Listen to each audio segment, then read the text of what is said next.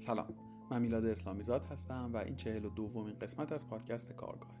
ما توی کارگاه درباره کار ای حرف می‌زنیم و سعی می‌کنیم در گفتگو با متخصص میهمان از مسیر شغلیش چیزهایی رو یاد بگیریم. توی این قسمت من با سهیل نیکزاد گفتگو کردم که از قدیمی های بازار cryptocurrency در ایران سهیل جزء هیئت مؤسس انجمن بلاکچین ایران بوده. سابقه مشاوره به بانک مرکزی رو در حوزه رمز ارزهای دیجیتال داشته و به کسب و کارهای زیادی هم در همین حوزه مشورت داده و باهاشون همکاری داشته این روزها هم مدیرعامل شرکت اوپکس که ارائه دهنده زیرساخت نرم افزاری راه اندازی صرافی های ارز دیجیتال. سوهل در مورد تعریف و ماهیت شبکه بلاکچین و رمز ارزها صحبت کردیم و سعی کردم که کمی بیشتر این فضا رو بشناسم و بشناسونم. اگر که علاقه مند به حوزه در واقع ارزهای دیجیتالید و در مورد چیزهای متنوعی شنیدید و نیاز دارید که یه خورده بهتر و دقیقتر این فضا رو بشناسید فکر می‌کنم که این گفتگو می‌تونه براتون مفید فایده باشه. ما از ابتدای سال 1401 سرویس تازه رو اضافه کردیم به کارگاه تحت نام کارساز. روی کارساز می‌تونید با متخصصین میهمان کارگاه وقت مشاوره شغلی در واقع بگیرید و به صورت مستقیم باهاشون گفتگو بکنید. تا پایان فروردین 1401 با کد 1401 می‌تونید روی اولین درخواست مشاوره شغلیتون 10 درصد هم تخفیف بگیرید. ممنون میشم که اگر که این گفتگو رو مفید دونستید و براتون جذاب بود اون رو با دوستان دیگرتون هم به اشتراک بگذارید. همینطور اگر که دنبال کردن گفتگوهای کارگاه برای شما مفیده ممنون میشم که کانال یوتیوب ما رو subscribe بکنید یا اینکه روی اپلیکیشن های پادکست مثل Castbox نسخه صوتی کارگاه رو دنبال کنید. خیلی ممنون. سلام بر میرسوهیل نیکزاد سلام بر میلاد عزیز. آقا امیدوارم که حالت خوب باشه. سال مبارک و خیلی ممنون که به کارگاه آمدی. ممنونم از تو که این زمان رو برای من گذاشتی دعوت کردی. امیدوارم که شایسته باشم و بتونم کمک بکنم. نفرمای قربان. شاید مهمترین سوالی که بشه طرح کرد ساده ترینش باشه. بیت کوین چیه و بیت کوینر کیه؟ چیزی که این روزها در مورد زیاد میشنویم. بیت کوین یک واحد ارزشه و همچنین اسمی شبکه‌ای که اون واحد ارزش توش انتقال پیدا می‌کنه. توی یه نگاه کلیتر بیت کوین یک روش جدید برای انتقال ارزش بین موجودات هستش که این موجودات محدود به آدم ها نمیشن و این انتقال محدود به روش های سنتی قدیمی نمیشه و محدود به دارایی های قبلی نمیشه. در واقع یه تعریف بازتری یه تعریف کلیتری از آنچه که اسمش تراکنش مالی هستش به نظر من توی بیت کوین انجام شده که شما با دیدن این شبکه می‌تونید بفهمید خیلی خوب. حالا اگه این این حالتاشو بکنم حالت خاص اون وقت میشه مثلا بانکداری که وجود داره.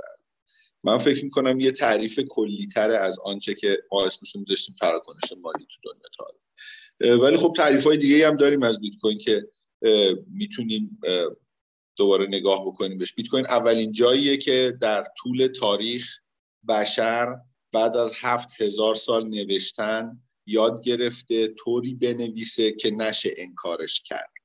از نظر فنی و تکنیکال این اولین اتفاقیه که مثلا به نظر من با بیت کوین داره میفته و از پول و تراکنش و مال و اینا خیلی مهمتر این اتفاق. یعنی تو جنسیس بلاک بیت کوین حتی اونجایی که تا هنوز هیچ بیت کوینی اتفاق نیفتاده بوده. تولید نشده بوده. موقعی که تازه شبکه رو روشن کردن و در پنجره باز کردن و بلوک شماره یک رو نوشتن اون لحظه ای بشر به این توانایی نائل اومد. ببینید ما ما 7000 سال می نویسیم و چیزهای مختلف هم نوشت. اولین چیزهایی هم که نوشته های ما رو پیدا کردن پول بوده. در مورد مثلا چند تا شمردن یه سری چیز بوده. counting بوده. گره هایی که رو تناب پیدا می‌کردن برای شماره گذاشتن چیزهای مختلفی که حالا بشر استفاده می‌کرده. بعد بیشتر اطلاعات اولیه‌مون هم اطلاعات مالیه به خاطر اینکه حالا بنابر مناسباتی که 6000 سال هم هستش که از سوریه یا یاد گرفتیم کنار دریای مدیترانه آره از سوریه یا یاد گرفتیم با این پرداخت کنیم. این اولین پول بشره اسمش مانیشله. دیدید همتون این صدف و کنار دریای جنوب داریم. کنار دریای شمال هم هست ولی اگه کسی بتونه پیدا کنه جایزه داره.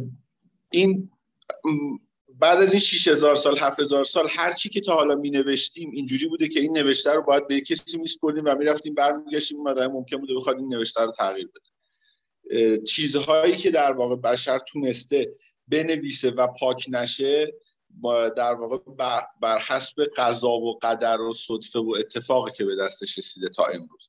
مثلا شما فرض کنید الواح گلی که از فرهنگ قدیم وجود داشته رفته الان داره مرور میشه اینا OK به خاطر اگه این شی خراب می‌شده تو چه جوری این اطلاعات رو نگه داشتی؟ و اگر یه کسی میومده تغییرش می‌داده از کجا می‌تونستی مطمئن باشه که اون درسته چیه و این غلطه چیه؟ این موضوع تا به امروز هم ادامه پیدا کرده. وقتی که شما ارز تخصیص دادی که دارو بیاری یه دفعه به جاش ماشین اومده یعنی که یه کسی رفته توی database اون چیزی که باید مینوشته رو پاک کرده و یه متن دیگه نوشته جاش. من فکر می‌کنم مهمترین اتفاقی که می‌تونیم از بیت کوین تعریف کنیم برای کسایی که شاید خیلی ذهنشون چسبیده به تراکنش مالی اینه که نگاه کنید که ما اولین بار یاد گرفتیم طوری بنویسیم که نشه این کارش حالا بیت کوینر به نظرم کسیه که توی جمله حداقل یه بار یه پسورد بیت کوین درست کرده حداقل یه بار یه آدرس از روم پسورد درست کرده و حداقل یه بار یه تراکنش توی این شبکه انجام داده. آقا درود بر تو. خیلی ممنونم. پس با این من, من شاید بگم اون مهمترین تکیش که من فهمیدم در واقع اینه که یک در واقع با تعریف تازه ای از تراکنش که برای یک شیوه تازه میشه گفت ضد تقلب رو برای داد و دهش مالی و احتمالا غیر مالی پیش روی ما بگذاره. پس چرا این روزها بدل شده به یک بازاری برای سرمایه گذاری چرا آدم ها با یک آدمایی که میگم خود منم یه وقتایی جزش بودم و نمی‌خوام خودم رو فاصله گذاری نمی‌کنم. چرا آدم ها با یک روی کرده حریسانه ای حتی یه وقتایی میان سمتش و نگاه تو همین یوتیوبی که قرار بارگذاری بشه تو همین فضای مثلا پادکست و اینا یه عالمه کانال و چنل هست که آقا بیا بیت کوین بخر پولدار شی بیا نمی‌دونم اینو بفروش نمی‌دونم ثروتمند چی و این مدله. چی شد که این شکلی شد؟ و تو همه دنیا ها نه اینکه حالا فقط باز بگیم ما ایرانی ها چی شده که این چیز زیبای قشنگ خیلی خفن بدل شده به یه اینطور وضعیتی؟ و اصلا این وضعیت به نظر تو بعد درست؟ یا اینکه خیلی فروتنانه جواب بدم. اگه فروتنانه جواب بدم خب خیلی دلایل و تحلیل و اینا. اینه که به خاطر اینکه این حرفی که گفتم درست. همایونیش اینه. یعنی چی شد؟ اینه که واقعا انگار تو بیت کوین و قصه های اطرافش چیزی از جنس ارزش وجود داشت و مردم بو کشیدن. و رفتن به سمتش. حالا این حجوم مردم به سمت بازارهای ارزش رو معمولا مدیریت می‌کنن و قانونگذاری می‌کنن و برخی توش سودجویی می‌کنن برخی توش ارزش آفرینی می‌کنن به دیگران کمک می‌کنن استارتاپ های را میفته که دیگه کم و کیفش رو قبلا توی فینتک و حوزه های مختلف دیدیم. اینجا هم از اون خیلی متفاوت نخواهد چرا؟ تفاوت های ساختاری داره. ولی از نظر مفهومی که آقا به حال وقتی که یه حوزه ارزش آفرینی یه دادم میان توش کسب و کار را میندازن و می‌خوان ارزش آفرینی بکنن قطعا شبیه همه حوزه های هست اینکه چرا به سوء استفاده کشیده شد معنیش اینه که دوباره معنی خوب من ازش برداشت می‌کنم. معنیش اینه که ظرفیت این سوء استفاده ها رو داشت. یعنی ظرفیت اینو داشت که کلی آدم بتونن هجوم بیارن توش. ظرفیت اینو داشت که بتونه این همه تراکنش رو هندل کنه. قطعا آدمایی که سودجو هستن اگر ضعف قانون وجود داشته باشه اگر نادانی مردم وجود داشته باشه یا حتی اگه ضعف ساختاری توی همون پلتفرمی که داریم صحبت می‌کنیم بیا نسبت به بیت کوین هم تعصب نداشته باشه. وجود داشته باشه های سودجو ازش استفاده می‌کنن هکش می‌کنن کلاهبرداری می‌کنن و به دلایل مختلف. اما اگه بخوام یه نگاه کلیتر رو نگاه بکنیم میگیم خیلی حالا این اتفاقای تلخ و شیرین و پرهیاهو توش میفته اعداد و ارقام چی میگن؟ روندها چی میگن؟ روندها میگن که این بازار با نوسان زیاد در حال یک رشد قابل توجه. یعنی تقریبا هر دو سالی داره هر سه سالی داره یه ده x می‌زنه. هر دو بین دو تا سه سال داره یه ده x می‌زنه بازارش و خب حجم بازار چیز شوخی نیست. یعنی وقتی که می‌بینی کسانی که وارد این بازار میشن افراد و متخصصینی هستن بنگاه های مالی هستن. دیگه فقط یه تعداد جوان مثلا جویای نام یا هیجان زده فناوری نیستن. وقتی می‌بینی کسانی هستن که این معماری رو دیدن کارکرد رو دیدن و بهش تا حدی اعتماد کردن کم کم دارن وارد میشن خب در واقع توافق جمعی بشر به سمتش متمایل میشه و شروع می‌کنه از اون ابزار استفاده می‌کنه. اینکه گفتی تعریف بیت کوینر قبل توی ویرایش قبلی این صحبتی که با هم دیگه میپرسیدیم وقتی به این تعریف بیت کوینر رسیدم که گفتم خیلی مینیمال و خلاصه است کسی که فقط یه تراکنش انجام داده یا آدرس ساخته یه پسورد داره گفتی چرا؟ و چه فرد اون وقت بین خیلی متخصص با این میمونه؟ موضوع اینه که بیت کوین اومده اینطوری تعریف کنی که جامع ترین گروهی رو که می‌تونه شامل خودش بکنه. یعنی در واقع آره ممکنه آدم بک هم بیت کوینر بزرگی اینقدر آدم خفنی که ساتوشی ناکاموتو مثلا توی وایت پیپر بیت کوین تو نسخه اولیه پروپوزال بیت کوین اسم آدم بک رو نوشته. تنها آدمیه که اونده ایشون هم بیت کوینر من و تو هم بیت کوینری اگه قرار باشه بیت کوینر فقط به او بگیم اون وقت من و تو تو این جامعه راه نداریم و این جامعه راحت بزرگ نمیشه. اگه بخوام کسایی که فارسی بلدن کسایی که چون گفتی 18 پلاس 17 خورده پلاسه کسایی که بازی حکم کردن با پاسور حتی صرفا از جهت آموزشی نه برای کار خلاف. نه به محض لذت. آره نه برای لذت که حرام باشه. اونایی که حرفه‌ای ترن یک اصطلاحی رو شنیدن تو بازی حکم به اسم حکم نرس. نمی‌دونم اگر شنیده باشه. حکم نرس موقعی که حاکم خیلی به دست خرابی داره و از این قرتی که آقا نمی‌دونم صورت ندارم میریزیم و زیر ده. نه اینجوری نیست. با حکم کنیم. خب حاکم حکم می‌کنه ولی میگه حکم نرسه. حکم نرس اینطوریه که اولا توش برش نداریم. یعنی تو اون دست هیچ برگ حکمی نمی‌بره. و نکته بعدیش هم اینه که تو هر دستی که زمین میاد برنده کسی که کوچکترین عدد داره. یعنی دو رئیس بعد سه بعد فلان. اگه آس داشته باشی باختی. یعنی حکم نرسی همچین بازی. bitcoiner ی یه جور حکم نرسه. خب بیت کوین بیت کوین کار کردن bitcoiner بودن. چون تو مجبوری با کمترین داشته ها بیشترین گروه رو تشکیل بدی. چون ما الان در حال شکل دهی یک community هستیم. یک کامیونیتی که داره بزرگ میشه از این فناوری داره استفاده می‌کنه. پس باید کمترین اشتراکاتی که ما رو به هم دیگه متصل می‌کنه رو پیدا بکنیم و اونا معمولا همین پلتفرم های اوپن سورسی هستن که شما به عنوان کیف پول بیت کوین استفاده می‌کنی کدش یه بار خودت یا رفیقت که برنامه نویسه می‌خونی می‌بینی با این منطق کار می‌کنه دیگه تسلیمش میشه. یعنی قرار به کسی اعتماد داشته باشین برای رشد کردن. به خودمون اعتماد می‌کنیم و اعداد. دو تا دو تا به نظر من ماجرای کلیه از دید من منفکه شاید اصلا تو بگی این دوتا جفتش یکی هن.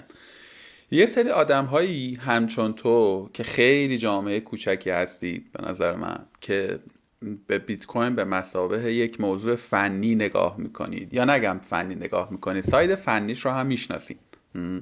فلسفه وجودیش رو می‌دونین چیه سازوکارش رو می‌دونین چیه. بهش به چشم به, به, به مسابه یک اتفاق تکنولوژیک نگاه می‌کنی؟ خب یه سری هم که جامعه خیلی وسیع و بسیطیه آدم هایی که گفتم به چشم یک اتفاق صرفا مالی دارن بهش نگاه می‌کنن و یک بازاری مثل بازار بورس مثل بازار سکه مثل بازار دلار می‌دونی کاملا توی این کتگوری قرار می‌گیره. نه آدمه می‌دونه مثلا زیر من خودم همین وری اما یعنی من هم خیلی تکنولوژیشو نمی‌فهمم حقیقتا. فقط منطقه اینه که من برم نمودارا رو نگاه بکنم بخرم بفروشم و به اون آدما میگن تریدر دیگه. یعنی ما یه سری تریدر داریم یه سری بیت کوینر داریم. یه سری مثلا نمی‌دونم حالا بیت کوینر ارزهای دیگرم داخل آدم حساب می‌کنن یا نه.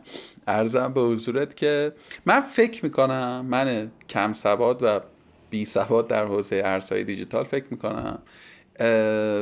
این یه گیری داره. نمی‌دونم و فکر می‌کنم یه گیری داره که ما بخوایم به ارزهای دیجیتال به مسابه یک بازار صرفا مالی خرید و فروش و تریدینگی نگاه بکنیم. آره درست فکر می‌کنم یا اینکه نه اوکیه. یعنی فضای موجود فضای درستیه. فضایی که آدما اشکالی هم نداره. بیان بهش به چشم یک اسست مالی نگاه بکنم بخرم بفروشن سود کنن ضرر کنن و غیره. ببین نه به نظرم درسته. فقط چون نوع جدیدیه تا به بلوغ برسه خود گفتمانش طول می‌کشه. یعنی هنوز یه چیزایی هستش که مثلا مثل بورس مثلا روزایی که اومده بوده چقدر طول کشیده تا رگولاتور بتونه قانونهای منطقی روش بذاره یا مردم رفتارشون منطقی بشه. مثلا شاید اون اوایل که بورس اومده پدیده به اسم کارگزار نداشتیم. بعدا فهمیدیم که مثلا نمی‌دونم شاید هم کارگزارا اصلا بورس رو انداختن. نمی‌دونم توسعه از کدوم اتفاق افتاده. ولی به نظرم نه. این انقدر چیز عجیبی نیست. احتمالا مدیای خوبی میشه برای اینکه ارزش های مختلف بتونن جابجا بشن. اما این حجوم مردم و اینا یه دلیل دیگه ای داره. ببین از علیرضا صادقی نقل کنم براتون. یه چیزی به اسم سواد مالی مالیه شخصی. ما باید یاد بگیریم پول رو چجوری مدیریت کنیم. پول ابزار ذخیره و انتقال و اندازه‌گیری ارزشه. وقتی تو جوونی کار می‌کنی بهت پول میدن. پس نیازات رو باید با کار کردن تامین کنی. چون چیزی وجود نداره. مثلا فرض من برای اینه که آدمای کمی هستن که از بابا مامانشون ارث متنابهی بهشون می‌رسه یا تو بلیت وقت آزمایی برنده میشن.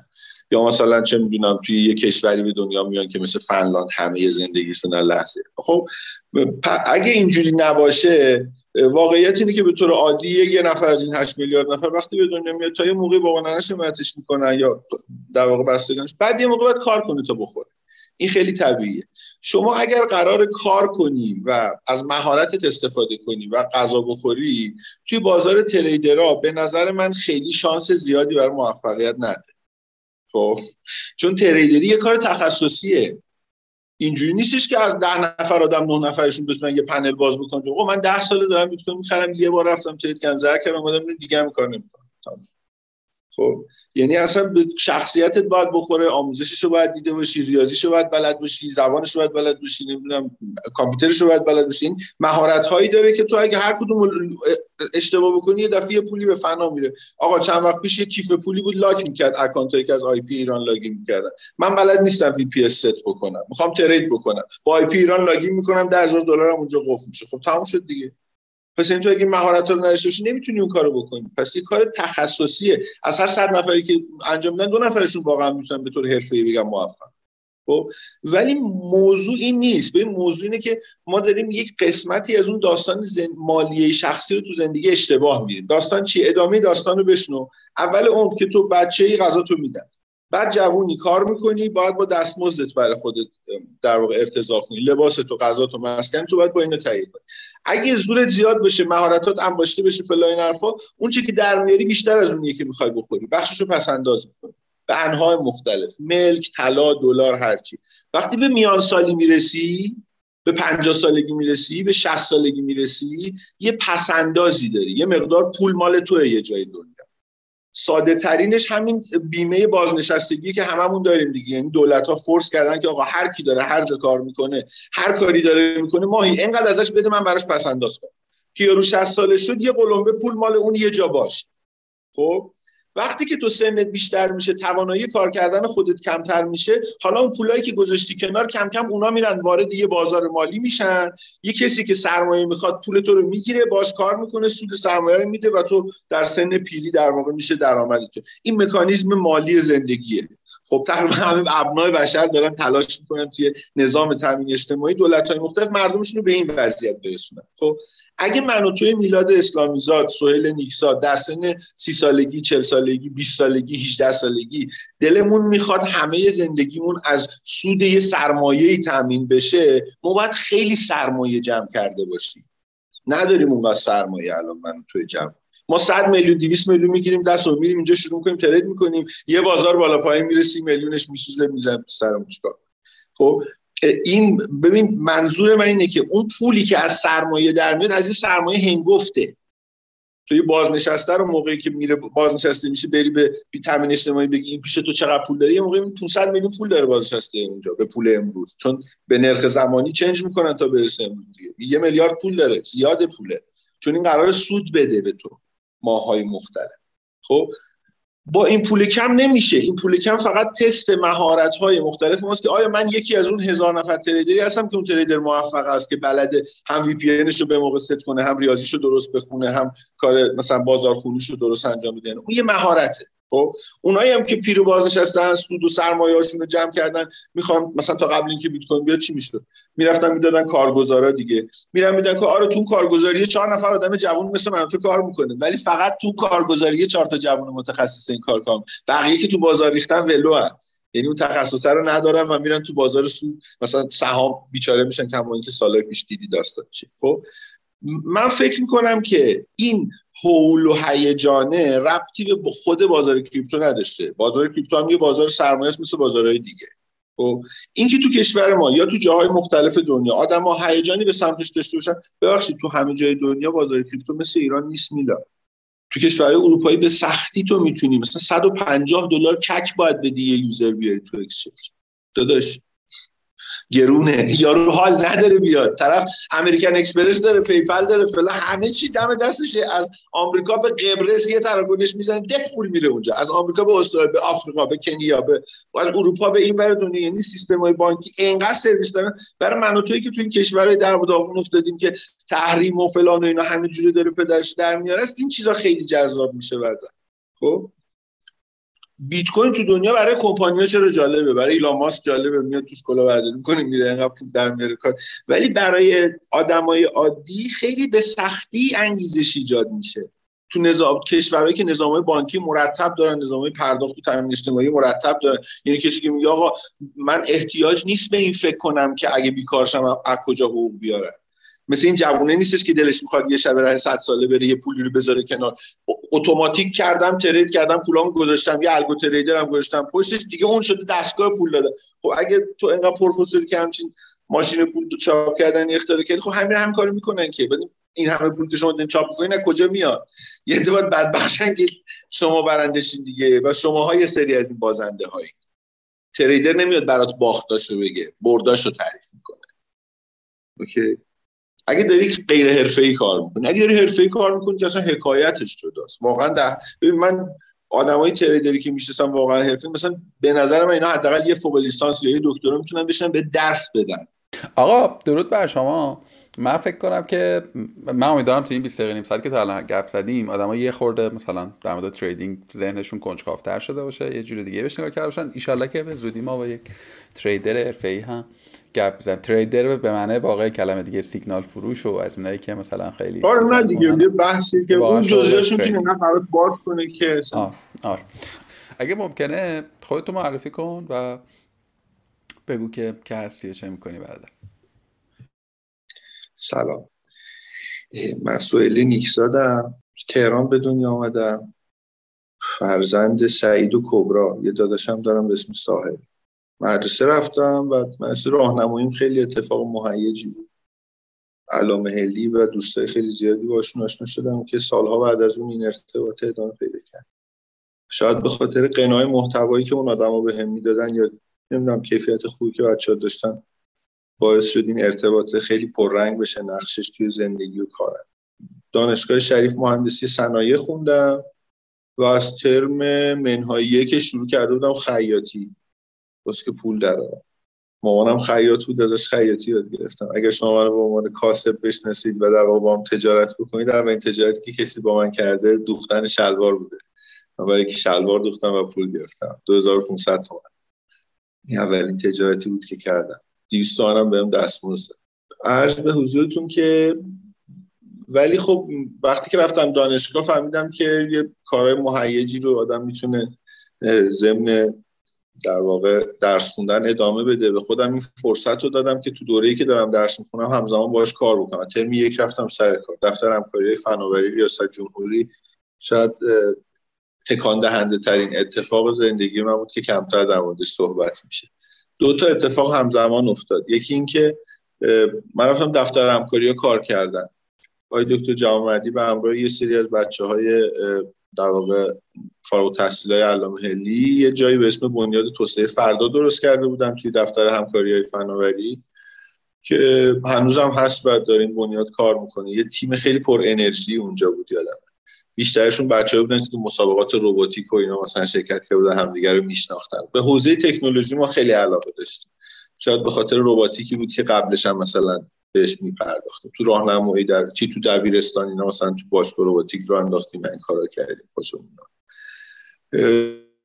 اونجا دیدم که فناوری داستانیه که انگار سر دراز داره. نوها تکنولوژی فناوری این پدیده ای که در موردش حرف می‌زنن. برای من مثلا سال 80 شاید اینجوری ادبیاتش شروع شد. سال 81 این افتخار رو داشتم که توی بنیاد توسعه فردا به همراه یه تعدادی از دوستانمون یه مجموعه مطالعه انجام دادیم. و این مطالعه بعدا یک دو سال بعدش تحت عنوان روش های آینده نگری تکنولوژی سال 82 چاپ شد. و در واقع یه, یه کتابم دارم اگه بخوام خودم تعریف بکنم برات. و کتاب خیلی قدیمی 82 یعنی مثلا خب خود کارش هم 80 انجام شده. به این معنی تو برداشت کن که حالا اون کتاب رو اگه بخونی اصلا می‌بینی یه سری روش های ریاضی واسه حد زدن این که آینده چه اتفاقی میفته احتمالات بیزی و احتمالات کاندیشنال و این حکایت ها. و خب ما هم تنها چیزی که فکر می‌کردیم میشه یه کاری کرد یه چیزی که خب خیلی سخت باشه که ما بتونیم بفهمش و ارزش کنیم طوری که مردم خوششون بیاد. و به این فکر کردیم و بعد از اون همه داستان از جلوی چشم من اینجوری رد می‌شد. کسی که اون موقع خیلی به من الهام بخش بود دکتر آراستی بود تو دانشکده مدیریت مدیریت اقتصاد دانشگاه شریف. تازه ایشون از خارج برگشته بود و یه سری کتابایی رو اینجا به من داد مطالعه کردم در مورد مدیریت تکنولوژی technology management و technology assessment که تو در واقع یه جوری بگی که آقا تکنولوژی فلان تکنولوژی اسم بذاری بگی چیه بگی الان تو چه استیتیه بعد مطالعهش کنی بعد بگی سه سال دیگه تو چه استیتی رسید یعنی سانت بذاری روی کلمه تکنولوژی. خیلی این اتفاق همراه شد با اینکه خب این تیمی که بچه های بنیاد توسعه بودن رفتن فناپ رو تاسیس کردن. دکتر جامردی هم باهاشون بود و منم خب خیلی دوست داشتم با اینا کار کنم ولی دورا دور میدیدمشون گاهی وقتی پروژه های مثلا همکاری می‌کنم بفهم همزمان با این یه اتفاق دیگه هم برای من افتاد. شاید اینجوری من فورت شدم. به تعبیر تو خیلی غلیظتر bitcoiner شدم وگرنه شرط بیت کوینری همون یه آدرس و یه پسورد واقعا. سال دو سال اول دوم دانشگاه با یه بنده خدایی آشنا شدیم که خیلی لطف داشت به من. تو این برنامه عید امسال هم که آرش سروری اینا با مصاحبه کردن گفتم برنامه رو بهش تقدیم کنه شهید شعبان نصیری. چند سال پیش توی موصل شهید شدن ایشون یا آشنای خانوادگی بود. به من گفتش که بیا یه جای ما داریم کار می‌کنیم به گروه مشاوران جوان دارن تو هم بیا با اینا قاطی بشه گفتم آقا من جایی که شما کار می‌کنین اصلا به ما نمی‌خوره. اونا خیلی حزب بودن و خیلی مذهبی بودن. خیلی من خیلی جور نبودم.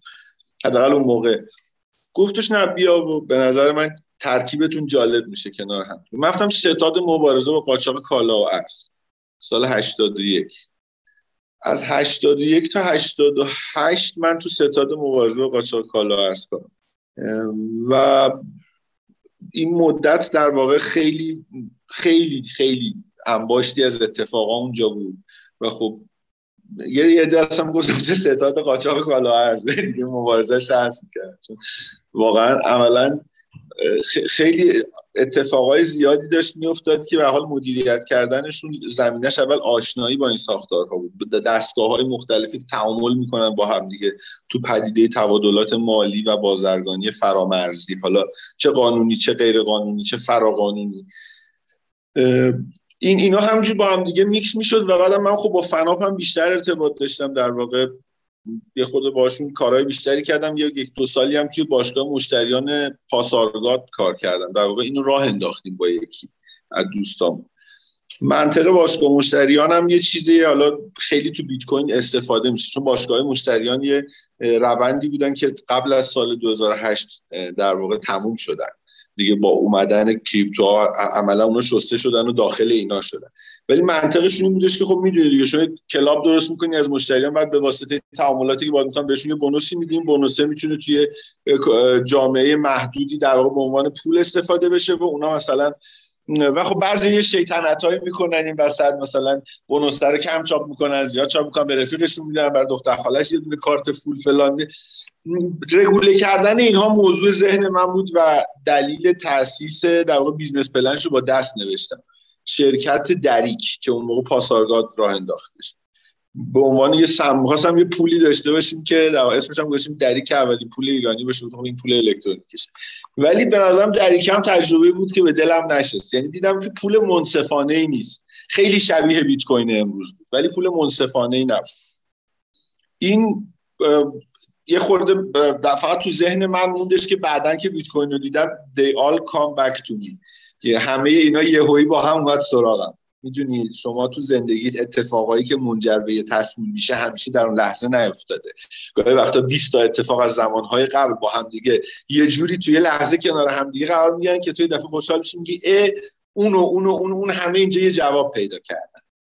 خب من وقتی بیت کوین رو شناختم ده تا سوالی که قبلا تو جاهای بی رفت اصلا با هم دیگه داشتم یه دفعه جواب پیدا کرده بودم و خب خیلی جالب بودش به خیلی جالبه. در مورد بخش زیادی از آدمایی که من تو کارگاه باشون گفته و کردم اولین باره که اینا یک نفری به این ادبیات میگه ها. ولی من من که میشنیدم همیشه این بود که آها تو که مثلا الان داری چه می‌دونم کار ایکس رو می‌کنی تو مثلا 17 سال پیش شروعش کردی 10 سال پیش اینو آغازش کردی ولی اون موقع نمی‌دونستی قراره به اینجا ختم بشه ولی این اتفاق افتاد. پوکر هم بازی کردی تا حالا؟ پوکر من بازی نکردم نه. بازیش اینجوریه که مثلا دو نفر میشنن رو برو هم دیگه حداقل یه مدلشو که من یخده بلدم. بلدم میشم دیدم فقط. هم روایت می‌کنم. شباهتشو به زندگی می‌خوام بهت بگم. اینجوریه که تو یه سری برگ داری. طرفت هم یه سری برگ داره رو زمین هم یه سری برگ هست. خب؟ حالا تو بازی های مختلف مثلا برگایی که دست شماست برگایی که رو زمینه زیاد میشه. برای اینکه حالت احتمالات بیشتر بشه یه setting 4 5 یه سال یه setting 4 تایی یا 5 تایی از برگا وجود داره. که این این 5 تا مثلا کنار هم دیگه باشن یعنی خیلی خوب. خب؟ و اینا نمره داره نمره های مختلفی داره. یعنی هر مثلا تو 52 تا برگ تو هر 4 5 تاشو بیاری یه نمره می‌تونن بدن. اوکی؟ موضوع اینه که تو همیشه باید یه خورده برگای زمین و یه خورده برگای تو باید کنار هم دیگه. یعنی موقعی که یه نفر میگه بردم اینجوریه که برگای زمین رو می‌ذاره. برگای خودشو میاد می‌ذاره بعضی از ورقه هاشو می‌ذاره رو بعضی از ورقه های رو زمین. و اون وقت با این ست یه مجموعه منظم رو نشون یه مجموعه مثلا خیلی خوش فرم مثلا چند تا پشت هم از یه خال. یا مثلا چهار تا مثل هم دیگه از یه عدد مثلا. چیزهای مختلف رو نشون میده. یعنی خوششانسیشو می‌خواد نشون بده دیگه. و اگه ستی که من با این ترکیب چیدن برگه های خودم کنار برگه های زمین نشون میدم از ستی که تو با چیدن ترکیب برگه های خودت و برگه های زمین نشون میدی بهتر باشه من بلدم خب؟ موضوع اینه. همیشه تو زمین یه سری فرصت هست. تو هم یه سری چیزا داری. وقتی که این چیزا رو داری به دست میاری نمی‌دونی چه فرصتایی بعدا قرار رو زمین باشه. بعضیاشو می‌بینی. بعضیش هنوز نیومده فرصت ها یعنی فرصت ها قرار تو دستای بعدی برگه هایی که میاد رو زمین. چیزایی هم که تو داری بعضیش الان تو دستت بعضیش هنوز نیومده. یعنی تو به تدریج دوباره می‌خوای و هزینه می‌پردازی تا اینکه برگه های جدید داشته باشی. ولی لحظه تقابل یا لحظه برنده شدن تو اون موقعیه که تو قراره با, با یه ستی برنده بشی که سته از دو گروه تشکیل شده دو, دو, دو سریه. یه سری چیزایی که تو داشتی یه سری چیزایی که تو زمینه. می‌دونی بازی زندگی اینه. به نظر من موضوع اینکه تو چه شغلی داشته باشی و کریر کاری چی باشه و اینکه تو کی هستی اصلا همه اینا تابع یه سری چیزایی که تو داری یه موقعی چند تا از اینا کنار هم دیگه جفت در خب برای همین خوشحال کننده میشه یا اینکه تو رو تو اون راه مثلا خیلی فشار میاره که بیشتر بری یا انگیزه موفقیتت میشه. مثل همون داستان مثلا خطاطی که استیو جابز می‌گفت یاد گرفته بود بعد فونت رو باش درست کرد. ممکن داشت یاد می‌گرفت اصلا به کامپیوتر نبود که بخواد به فونتش فکر بکنه ولی بعدا ازش استفاده کنه من فکر می‌کنم خیلی خیلی آدم خوش شانسی بذار برات یه مثال بزنم که الان باور کنی ببین ماینینگ بیت کوین می‌دونی چجوریه؟ یه تابع ریاضیه به اسم SHA یا 256 خیلی ساده. یه تابع ریاضیه به نام SHA 256 اسم تابع است. کن تابع X هرچی. یه تابع ریاضی. خب؟ تابع ریاضی اینجوریه دیگه. یه متغیر می‌ذاری توش مقدار تابع رو حساب می‌کنی خروجی رو می‌بینی چند میشه. اگه اونی که می‌خوای شد میگه آقا متغیر اونی که می‌خواستم. اگه نشد میگه متغیر دیگه بذارم امتحان کنم. mining همین کار.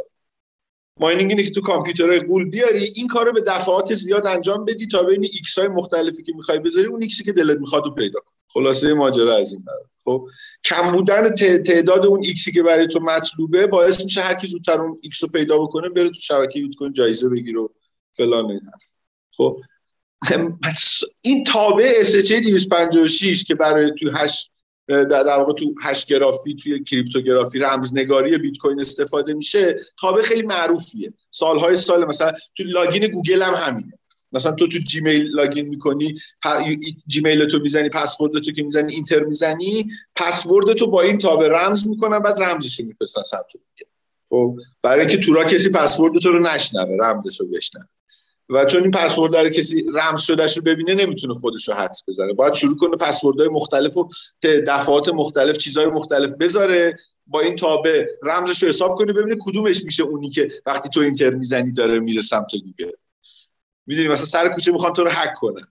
فکر کنم مثلا تو رئیس جمهوری مثلا آقای رئیسی هستی من می‌خوام جیمیل تو هک کنم. میرم اون اینترنت فروشی سر کوچه‌تون میگم آقا این از خونه آقای رئیسی هر چی داره مثلا میره بیرون بده من گوش کنم. یه جایی می‌فهمم که این پسورد تو بود که رفت. ولی خود پسوردت نیست رمز شدهشه یعنی تو تو خود کامپیوتر تو این تابع SH256 وجود داره و رمزش می‌کنه و رمز شده میره تو و من حالا میام میگم آقا رمز پسورد آقای رئیس جمهور رو دارم. رمز شده شو دارم این هش شده شو دارم. حالا چیکار کنیم؟ بیایم عبارت های مختلفی که می‌تونیم حدس بزنیم ممکنه پسورد ایشون باشه تو تعداد زیاد. یعنی مثلا یه میلیون تا کلمه درست کنیم. این یه میلیون تا کلمه رو دونه دونه بذاریم تو این پس تو این تابعه چک بکنیم ببینیم hash شده کدومشون میشه مثلا پسوردشون. این هک کردن یک اتفاق. گوگل هم اینجوری هک می‌کردن. برای همین میگم پسوردهای بلند بذارید. اگه پسوردتون تعداد کاراکترش زیاد باشه حدس زدنش کار سختی میشه. خلاصه ماجرا. سال 2007 ما پسورد ادمین شبکه داخلی شرکت ساپکو رو با همین روش هک کردیم. یعنی یه تیمی بودیم اونجا این دیتا رو می‌خواستیم بهمون ما کلکل جوون نادان نادون دانشجو بودیم. غرور رفتیم یه ویروس Trojan نوشتیم. 1500 تا کامپیوتر رو تو ساپکو هک کردیم. و بعدش هم رفتیم به رئیس سیستمش گفتیم و بخشید ما رو و خندید. خوشش هم اومد. یعنی جنایتی بودش که دیگه الان follow-up حقوقی نداره ولی به هم باید تعریف می‌کنم. اینا رو هک کردیم. ده درصد رم و CPU شون مشغول کار ما شد. و ما این کلمات مختلف رو می‌دادیم. اینا چک می‌کردن دونه دونه چ 256 می‌گرفتن ببینن کدومش میشه اون پسورد ادمین. یکیشون بعد یه هفته یکیشون پیدا کرد و ما رفتیم پسورد ادمین رو دادیم به مدیر شبکهشون. گفتیم آقای رئیس سیستم ما, هکت کردیم این اینجوری اینجوری اینجوری فلان. 2007 ما ماین کردیم میلاد اسلامی زاد یعنی پروتکل ماینینگ همینه. به چقدر تو باید خوش شانس باشی این اتفاق تو دوره کاریت بیفته؟ اینکه به خاطر این نیست که من ساتوشی ناکاموتم. بیا یه بار این توهم بیاین بیرون. من نگفتم که تو فکر کنی من مثل ساتوشی خفنم. اینو برای گفتم که بفهم خوش شانسم.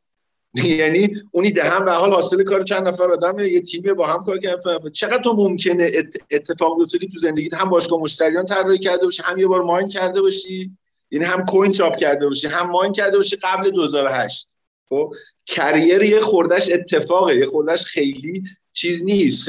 واقعا من بعید می‌دونم اگه این اتفاق برای من نیفتاده بود. من عمرن نمیفهمیدم بیت کوین چیه من پیشنهاد می‌کنم هم شما اگر که فرصت کردی هم آدمایی که این گفتگو رو شنیدن گپ و گفت من و سعید زاهدی رو هم بشنون. ما یک گفتگوی داشتیم دقیقا در همین که این چیزی که تو بهش میگی شانس و درست هم هست حالا واژش می‌تونه چیز دیگری هم باشه.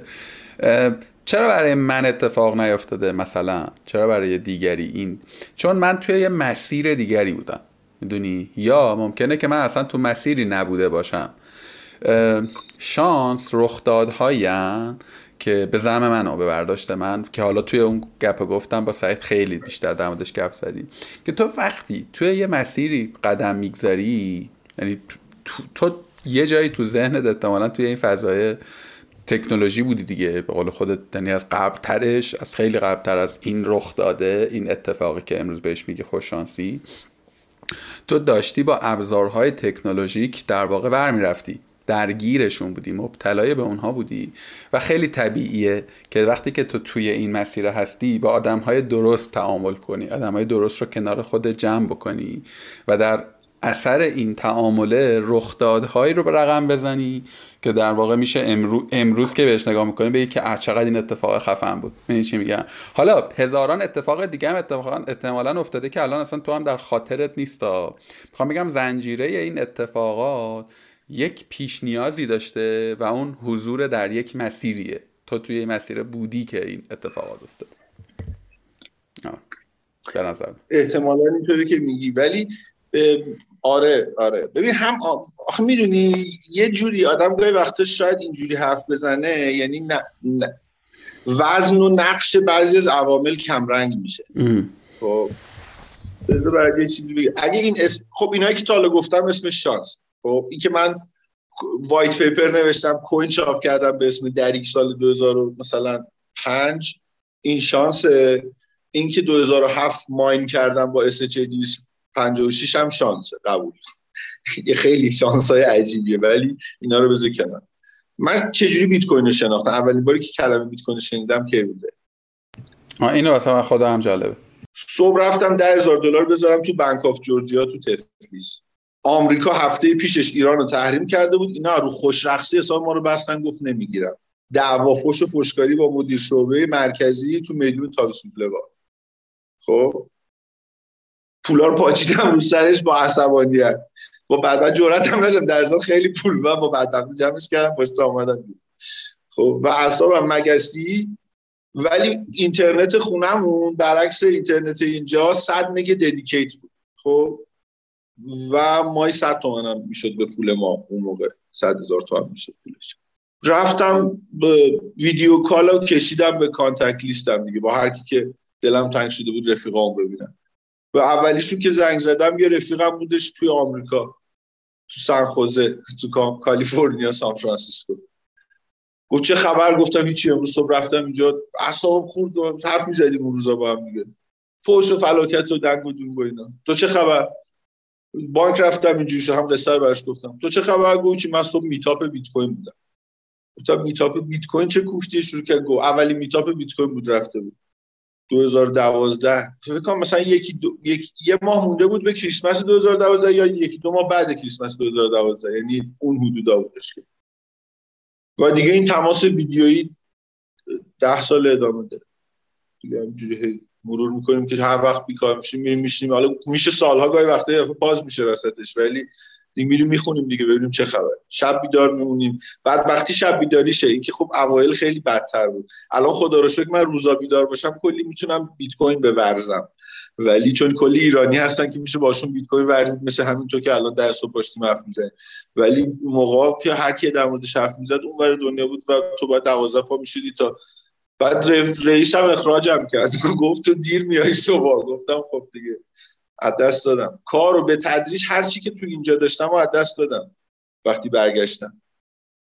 فکر می‌کردم که می‌تونم به این واسطه خیلی ده. من مثلا کل بیت کوینری خارج بودنم 6 ماه بود. مثل نامزدی هستش که اول شیرینه خارجی بیت کوین هم یاد گرفتی خیلی حال میده دیگه. اینترنت خوب و اینا. بعد 6 ماه برگشتم ایران.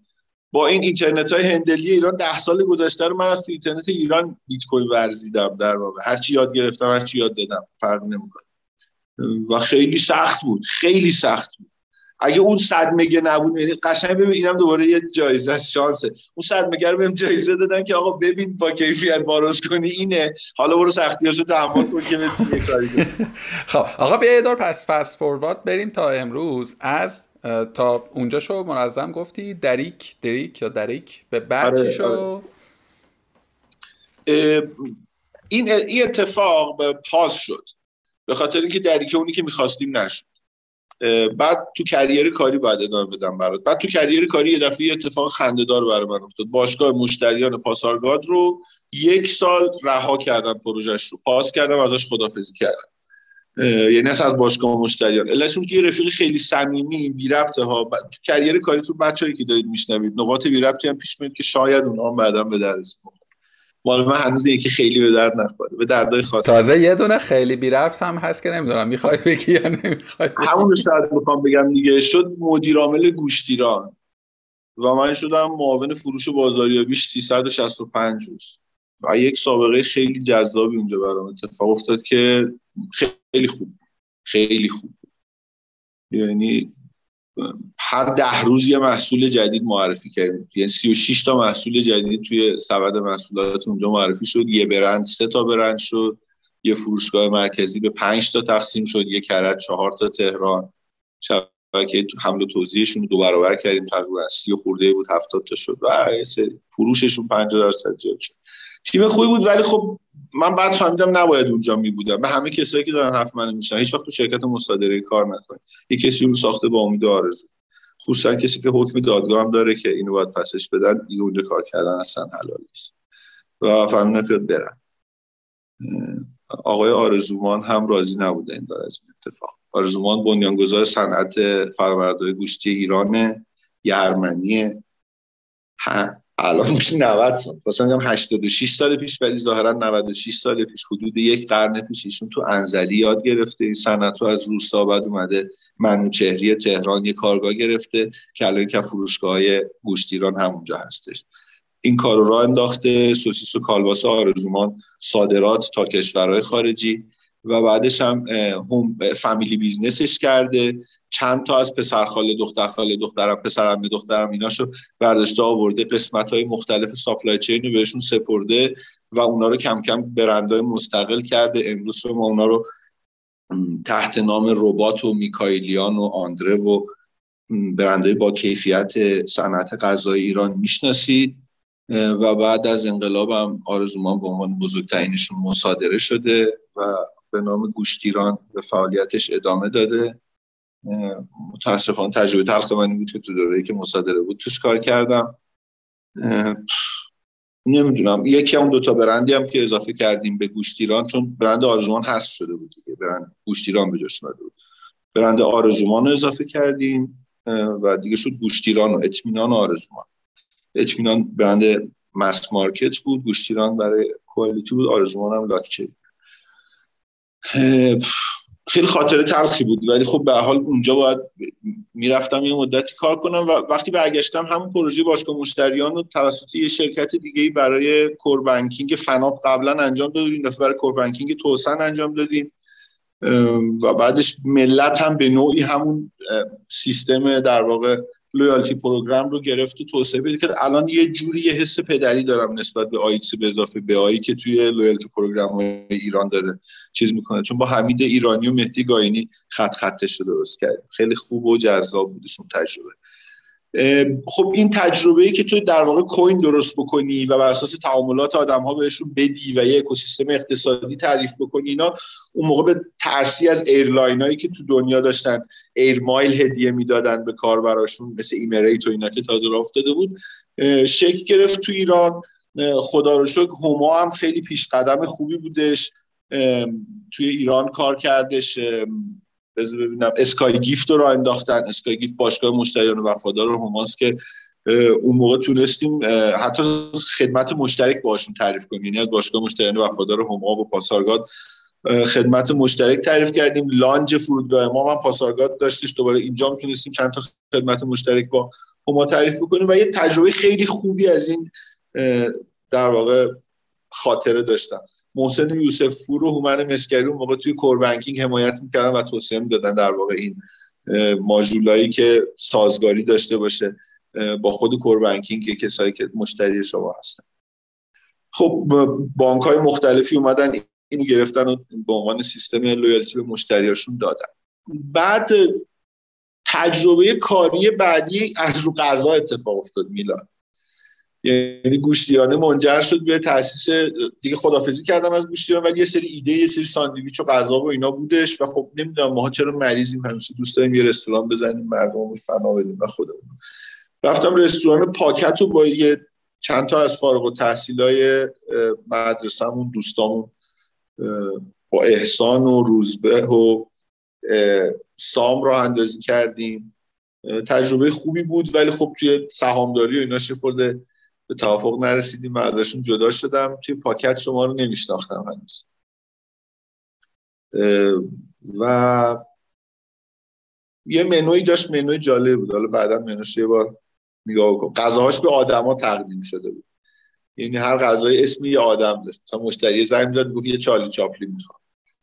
مثلا ساندویچ مرغ رو به یاد فیلم اون جویندگان طلا به چالی چاپلی تقدیم کرده بودیم. یا مثلا حتی این موضوع در واقع گپ مشتری ها بود دیگه. یعنی فکر کنم یه کمپینی که آدما دلشون می‌خواد بیشتر از غذا خوردن حرف بزنن. بعد مثلا فضاهای تو فیسبوک و سوشال میدیا هم فراهم کنیم که بیا بگو چرا اسم این ساندویچ مرغ چالی چاپلی مثلا چرا اسم اون ساندویچ مثلا سبزیجات انیشتینه؟ چون مثلا vegetarian بوده طرف.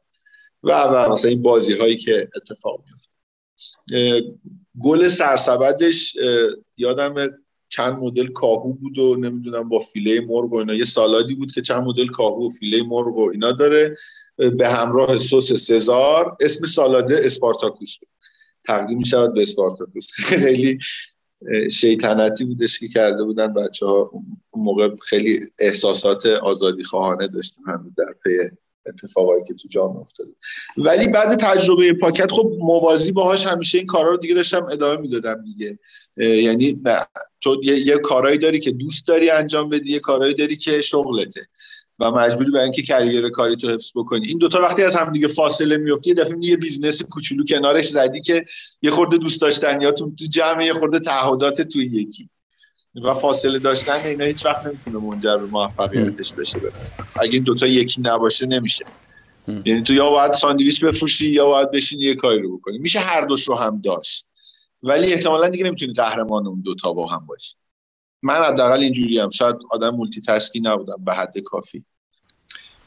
از پاکت اومدم بیرون و رفتم یه رستوران دیگه بزنم و رستوران رو طراحی کردیم جا براش دیدیم منو پکیج فلان اینا دیگه در حال تموم شدن بودش که یه دوستی رو دیدیم گفتش که یه دوستی رو با سرمایه گذارمون با هم دیگه دوست مشترکی. گفتش که چرا اینجا می‌خواید بزنید؟ من تفلیس زندگی می‌کنم بیا تفلیس بزن بعد سال 90 91 rank ease of doing business گرجستان تو دنیا دو بود.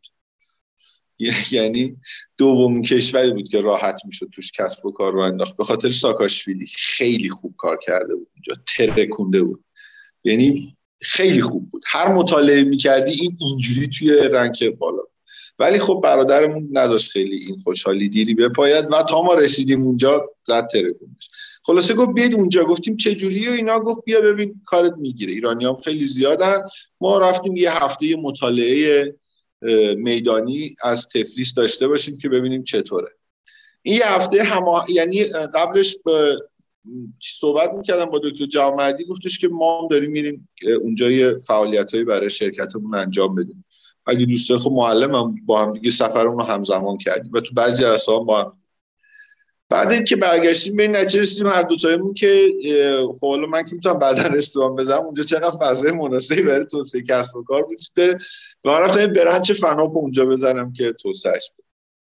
در واقع solution بانکی فناپ اونجا بفروشیم.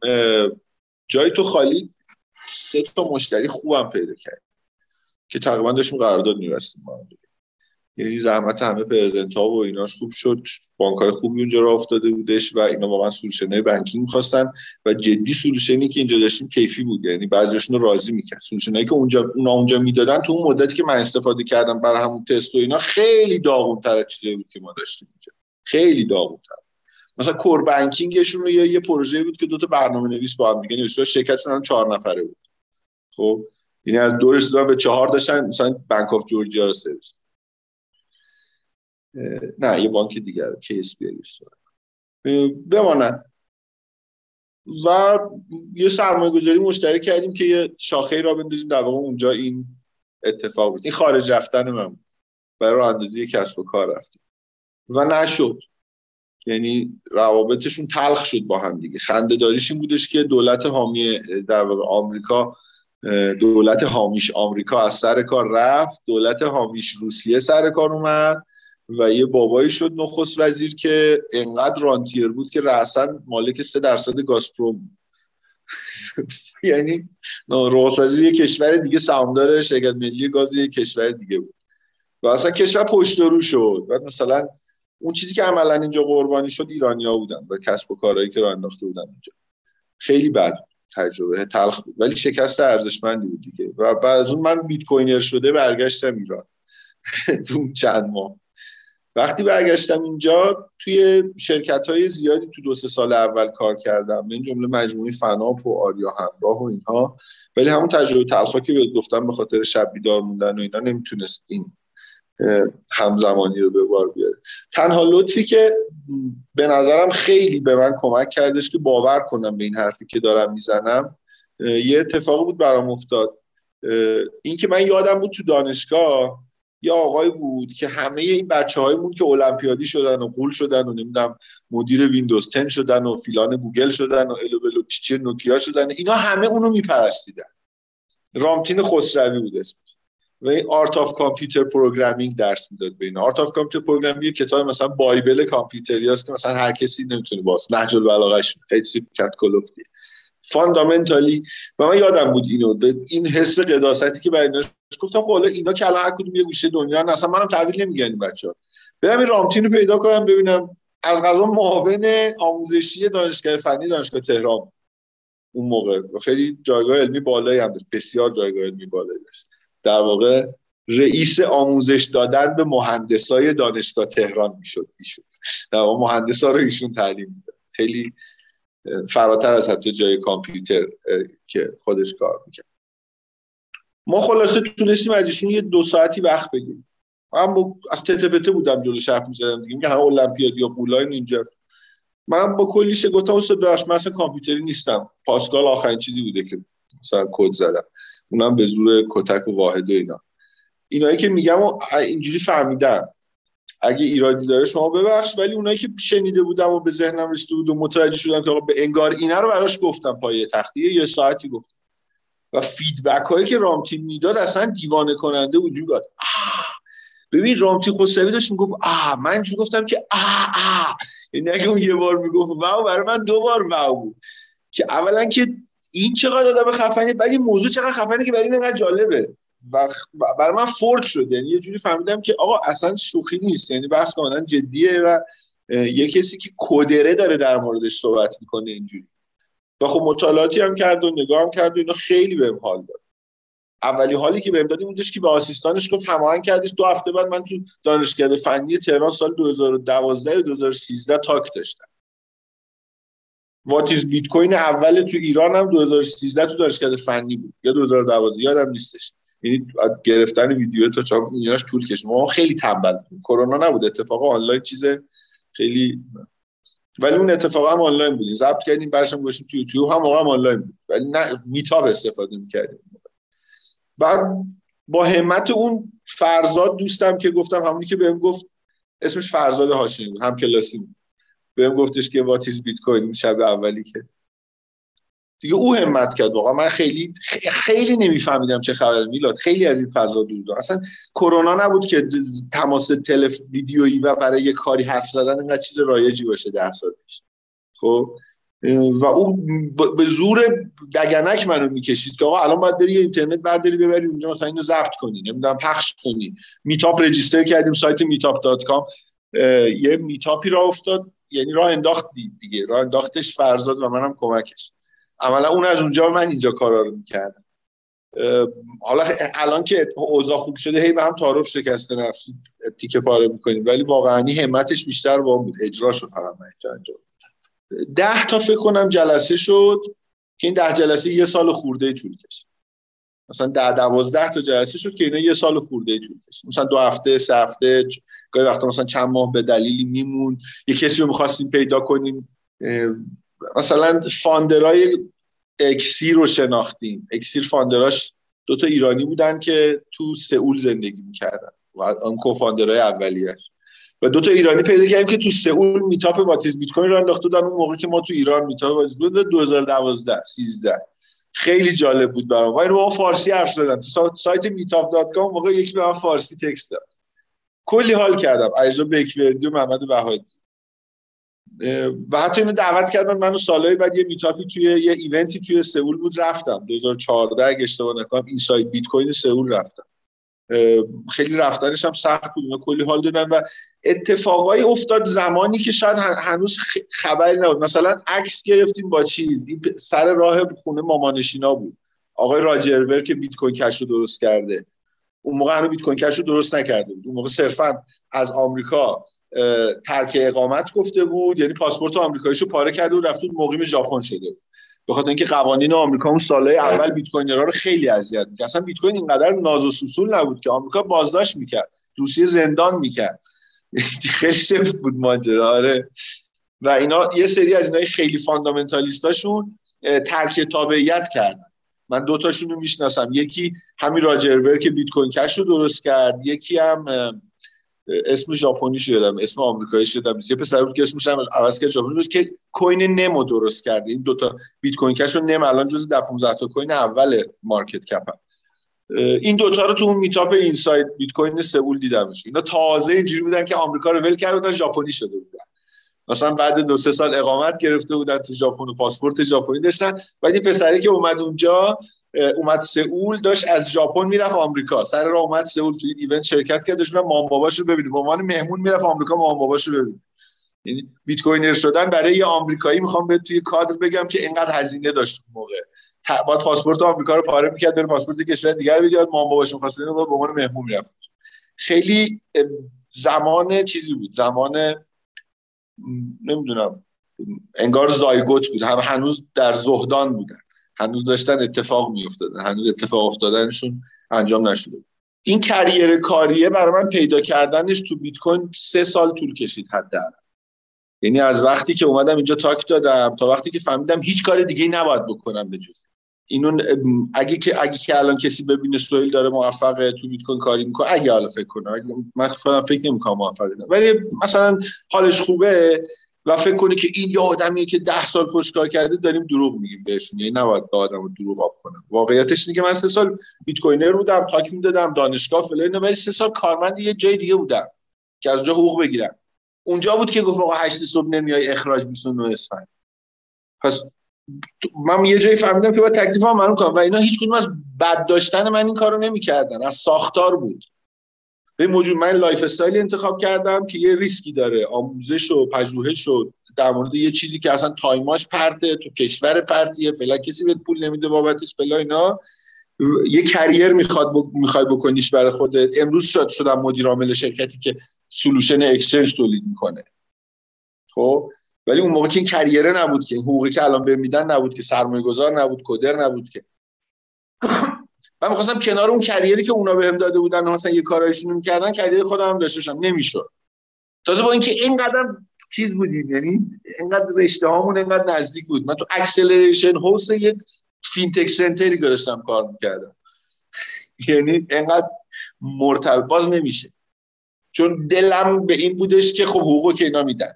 یه 29 اسفند کریر کاریم با اخراج مواجه شد و فروردین رو دو هفتهشون نشستم خونه مثلا با 50 تومن 100 تومن از میلاد قرض گرفتن مثلا گذرن بعد نشستم رزومه پر کردم تو دو هفته و برای اولین بار بیستمین کاری بود که داشتم. رزومه ببینیم من 20 شغل داده داشتم.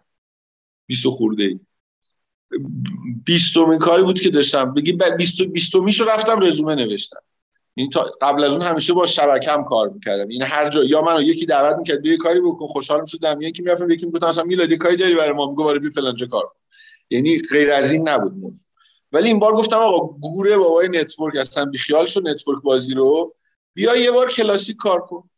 مگه این همه جوون که میرن دنبال کار میگردن چی کار می‌کنن؟ تو چرا باید دماغت باد کنه از مصاحبه دادن؟ من خیلی آدم خفنی هم منو باید بگن نه برو رزومه بنویس مصاحبه کن. و این کارو کردم. 2015 یا 16 بود فکر 15 بود.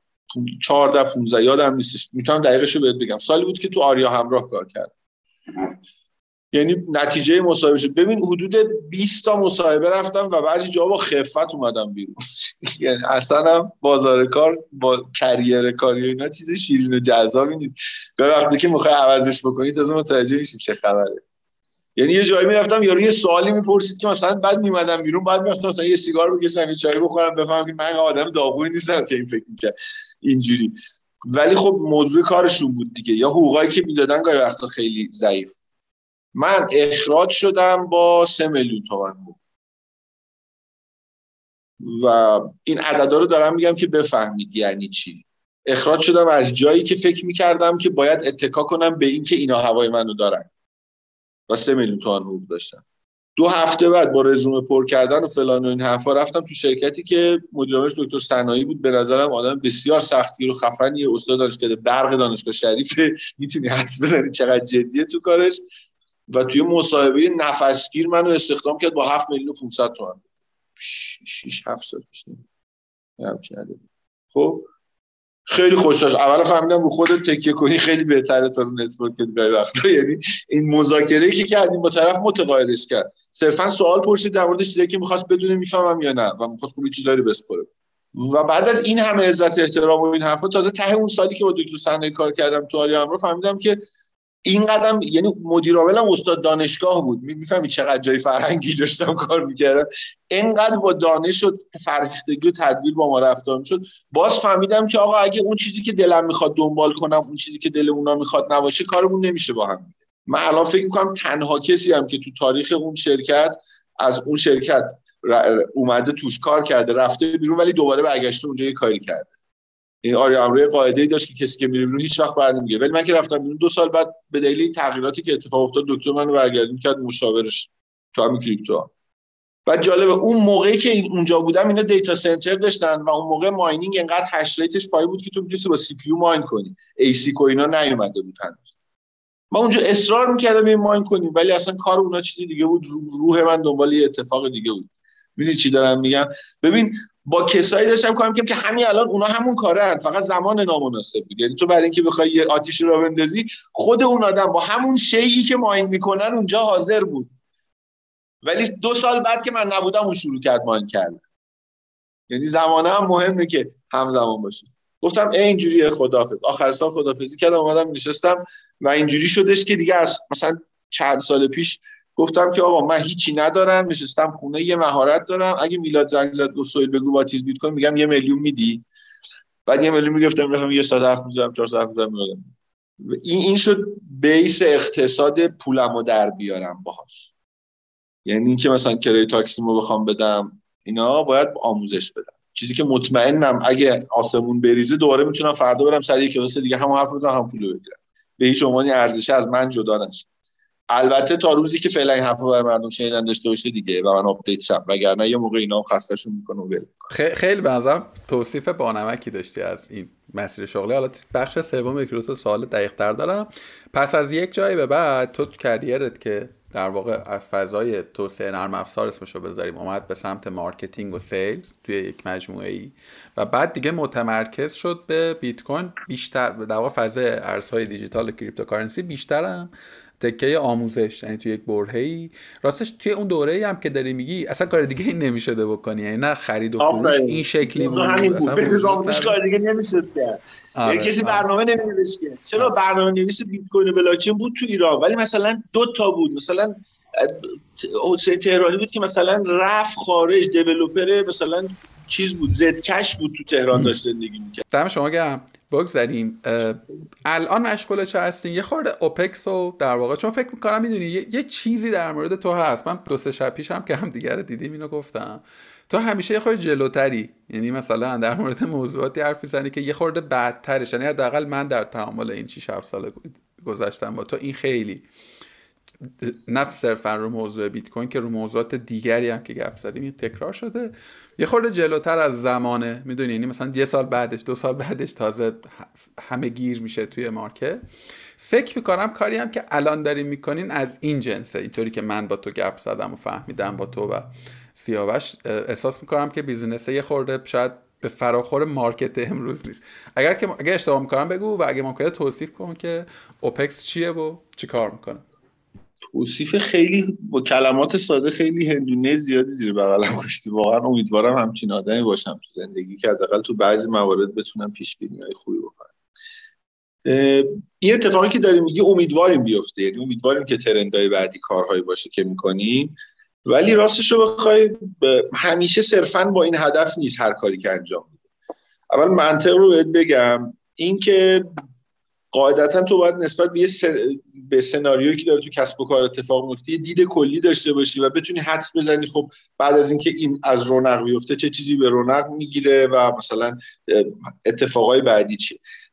همه اینا هم نمیشه پیش بینی کرد. برخیش مرهون اون پدیده هایی که رخ میده. یعنی مثلا فکر می‌کردیم اتریوم مثلا چه می‌دونم یه ساله به پروف استیک بشه ولی 6 ساله داره مثلا تلاش می‌کنه نشده. پس یعنی گاهی وقتا اتفاق اونجوری نمیفته. یعنی با جابجایی زمان یه استادی دارم میگه که آقا نجار بیکار میشه چی کار می‌کنه؟ و خیلی سعی کردم به این بار جواب بدم ولی چون خیلی استادم نمی‌تونستم مثلا از رو سوال بپرم یا اذیتش کنم بگم چرت و پرت. دیگه تلاش کردم نتونستم. خلاصه گفت میز درست می‌کنه. گفت نجار که نمی‌تونه بیکار باشه میشینه میز درست می‌کنه بعدا که تو اومدی دیدی خوشت میاد می‌خره. همیشه نباید وایس تا میز از تو بگیره بعد بره بسازه. یعنی به حال وقتی که یه کار یه, وقتی نشستی دیگه و من تلاش کردم یه کاری کنم که هشت صبح گرفتار نشه. این اول قلاب هشت صبح از شرکت کندم. خب؟ از اینکه هشت صبح به کسی بدهکار نباشم مال خودم باشه. time م مال خودم باشه. بعد ای خود وقت دارم. بودم ای خالی خود وقت دارم. بیام یه چیزایی که فکر می‌کنم خود درست کنم. و در مورد اون چیزایی که فکر کردم خوب با اطرافیانم صحبت کردم. با اونایی که فکر کردم فقیه هم فکر کردم مثلا می‌فهمن این موضوع تیم سیاوش یکی از این تیما بودیم. سیاوش تفضلی و مریم نعمتی دو تا دوست عزیزی که واقعا باسوادن و لطف کردن به من که این همراهی رو انجام دادیم با هم ما فکر کردیم که آینده یه مقداری تو این حوزه در واقع کمبود خواهد و چقدر خوبه که بتونیم کمک بکنیم. اینی که ما exchange داشته باشیم چیزی که دیگه الان دیدی هر ایرانی یک exchange این هر ایرانی یک exchange پلتفرماش انحصاری خیلی. یعنی از نظر پلتفرم مثل cryptocurrency نیست مثل wallet نیست. مثلا هر ایرانی می‌تونه یه wallet داشته باشه. هزار جور wallet هم وجود داره که بعضیش امنه بعضیش ناامنه. اگه تو wallet ناامن خوردی اشکال نداره. ولش کن برو یه wallet امن پیدا کن. حتما یه wallet امن خوب وجود داره. ولی در مورد exchange اینجوری نیست. یعنی اگه تو بخوای یه exchange را بندازی اینکه پلتفرم تو از کی می‌گیری و چه جوری کار می‌کنه گزینه‌های خیلی زیاد جذابی برات وجود نداره. ما راستش بخوایم می‌خواستیم خودمون exchange داشته باشیم. یعنی گفتیم با فرمول ساده جستجوگران طلا. گفتم آقا من 10 سال دارم کار می‌کنم. خیلی آدم از من شنیدن بیت کوین چی. اگه بدونن من یه exchange دارم که اونجا بیت کوین می‌خرن میفروشن اینا احتمالا به من اعتماد می‌کنن. یا حسن نیتمو تا حالا دیدن کار بدی نکردم میان اونجا خرید فروش می‌کنن من سهام داشت باشم سود می‌برم. ولی وقتی که رفتیم بسازیم اینو در واقع تیم فنی اومد گفت آقا این پلتفرمایی که وجود داره خیلی قابل اتکا نیست. یا license هایی که باید از جاهایی بخریم که اصلا قانونا نمی‌تونن با ما تجارت بکنن یعنی باید با کلک بخریم بعدم سر گرفتاری تعهدی ندارن. یا اینکه در واقع متنایی که خب مثلا تو داری سرویس می‌گیری اصلا نمی‌دونی پشتش سرورش داره چی کار می‌کنه این حرف اون خب چیکار کنیم؟ گفتن خودمون می‌نویسیم. شرکت نیلین در واقع شرکتیه که سیاوش و مریم دارن و یک تیم فنی بسیار قدری داره که اینا پرداختیار هم هستن. موبایل بانک تهیه کردن کیف wallet crypto تهیه کردن و solution های مختلف جذابی داشتن. افتخار دادن به من. گفتن که okay ما کار می‌کنیم با هم. شریک شدیم با هم exchange رو و solution رو ساختن. در واقع from the scratch کد زدن. از اول نشستن با زبانهای جدید یعنی با Java و Kotlin و چیزهایی که دیگه چون بعضی از کدایی که پیدا می‌کردیم مثلا هک شده ها یا crack شده های version های مثلا قدیمی فارکس و این بازارهای سهام و اینا بود که مثلا الان دارنش اومد بالا. و وقتی که دیدیم خیلی حالش خوبه گفتیم خب حالا یه خورده بیاراییمش اول اینکه در قدم اول B2B مونو بیشتر سعی کردیم فعال کنیم به خاطر اینکه phone book امون خیلی ست خوبی از مشتری های B2B این business رو داشت. بیشتر کسایی که می‌خوان exchange را بندازن یا این پلتفرم بدن به نوعی تو سالهای گذشته با هم دیگه در تعامل بودیم. یا تو معرفی یا تو آموزش یا تو خرید فروش هم بالاخره کاری کردیم با هم یعنی community خیلی بزرگی از طرفی بچه‌هایی که اون شنبه ها با غیر متمرکز ها اون meetup رو راه انداخته بود. اون رفتن یه انجمن بلاک چین ثبت کردن. یه NGO ثبت کردن. من انجمن بلاک چین من افتخار دارم. اونجا cofounder م. نمی‌دونم عضو مدیره بودم فلان اینا. و این ارتباطات خیلی خوبی بهم داد. یعنی کلی آدم اونجا می‌شناسم می‌بینم اینا خب بازارن دیگه. کسی می‌خواد exchange بزنه اینا یعنی که به این واسطه گفتم خب از این در واقع ظرفیت استفاده بکنیم و روی B2B ش بیشتر فعالیت بکنیم. خب خدا رو شکر ارتباطاتی که داشتم تونستم دو تا مشاور خیلی خوب رو به board اوپکس add بکنم. آقای دکتر جوانمردی آقای دکتر فاطمی که شرکت هاشون در واقع بیش از سی تا از بانک های ایرانی رو دارن solution های نرم افزاریش رو تامین می‌کنن و این عدد و حجم تراکنش هایی که این بزرگوارا دارن خودش یه دانشگاه برای یعنی هر کدوم از اینا چند هزار نفر پرسنل دارن که ما وقتی سوال داریم میریم ازشون می‌پرسیم. گاهی وقتا فقط باید بریم ارجاع بگیریم از اون کارمند کارمند کارمندش مثلا چیزی یاد بگیریم. ولی خیلی توی آموزش دادن ما در واقع لطف می‌کنن و در این اعتماد به نفس رو ما میدن که بریم روبروی کسب و کار بگیم آقا من می‌تونم به جای اینکه شریکت باشم فقط به سرویس نفساری بدم بیام بیرون. نگاه کن استاد دارم اونم بلده این کارو بکنه. یعنی قرار نیستش هر کسی میاد یه exchange را میندازه برای تو تو سهامش رو بخری نمی‌دونم با هم دیگه عقد ازدواج ببندی. لا سرویس خریدی دیگه برو سرویس بخر. و خب تیم فنی هم خدا رو شکر در واقع نیلین داره support می‌کنه و کیفیت کارش خوب بوده. تا این مدت هم داره به روز ثانیه بهتر می‌کنه. ضمن اینکه ما برای مشارکت در exchange هم در واقع مذاکراتی کردیم. دو سه تا که حالا چون کسب و کاریه و جاریه ترجیح میدم خیلی در صحبت علت اینکه وارد این حوزه شدیم راستش بخوایم اولش این که یه کاری کرده باشیم که فکر کنیم به درد بخوره. ولی هرچی رفتیم جلوتر برامون بیشتر شفاف شد. مثلا یکی از چیزهایی که برامون شفاف شد این بودش که با سیاوش و مریم فهمیدیم که ما باید اکسچنجمون رو اوپن سورس کنیم. یعنی این کدی رو که نوشتیم در اختیار همه بذاریم. اگه کسی نمی‌تونه مشتری ما باشه بهمون به پول بده و از همون بخره او همچنان حق داره از این برنامه استفاده کنه. خودش خب بلده می‌تونه بره نصب کنه برای خودش کار کنه. اینکه من چهار خط کد نوشتم نیستش منو اینقدر نسبت به آدمای دنیا در واقع صاحب جایگاه و منزلت ویژه‌ای بکنه. که اینا و خب ادبیات در واقع کسب و کاری خیلی فرهیخته ای هم براش وجود داره. license open source MIT گذاشتن بچه ها برای کسب و کار. به این معنیه که اگر شما از این نوع license open source این MIT بهترین license open source تجاری به حساب یعنی اینکه اگه شما از محصول من استفاده بکنی بری محصولی بسازی و اون محصول رو بفروشی و از اون کار تجاری بکنی هم باز من منتفع نیستم. کلا مال خودت. چون بعضی از license ها اینجوریه که تو می‌تونی از محصول open source استفاده کنی ولی اگه ازش استفاده تجاری بکنی باید به من در واقع هزینه بپردازی یا شارژ ولی این کاملا در اختیار شماست. به عنوان یه دانسته یه آدم دو پا که داشته رو زمین راه می‌رفت فکر می‌کنم چیزی که خیلی کمکمون کرد اون فوق لیسانس فلسفه بود که سیاوش داشت. یعنی نگاه بازی که به این متنی کمتر برنامه نویسی حاضر میشه کدش رو به این راحتی open source کنه. بذار اونجا و به مکانیزم های کسب و کاری open source دل ببنده. ولی خب این بزرگوار با حمایت هایی که تو مجموعه تونستیم داشته باشیم دور هم دیگه به این راه رفتیم. و اولین exchange open source ی هم هستش که تو دنیا اینطور کدش رو expose کرده.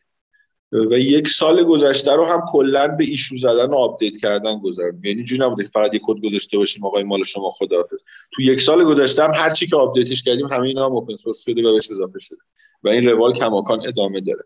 تا جایی که امروز در واقع exchange مون می‌تونه یه پول فیات که حالا پول بانکی هر کشوری باشه مثل مثلا دلار ریال یورو هر جایی که API بانکیشو وصل بکنی بهش.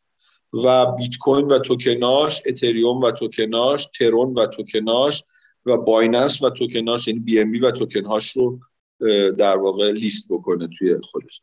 به نظرم این دستاورد فنی خوبیه. حالا امیدوارم اولین نمونه تجاریش که در واقع launch بشه و مردم بتونن توش تعامل بکنن یه خورده هممون خوشحال تر بکنه. ولی فعلا توی این state هست آقا خیلی ممنونم. مرسی توضیح خیلی کامل و جذابی بود.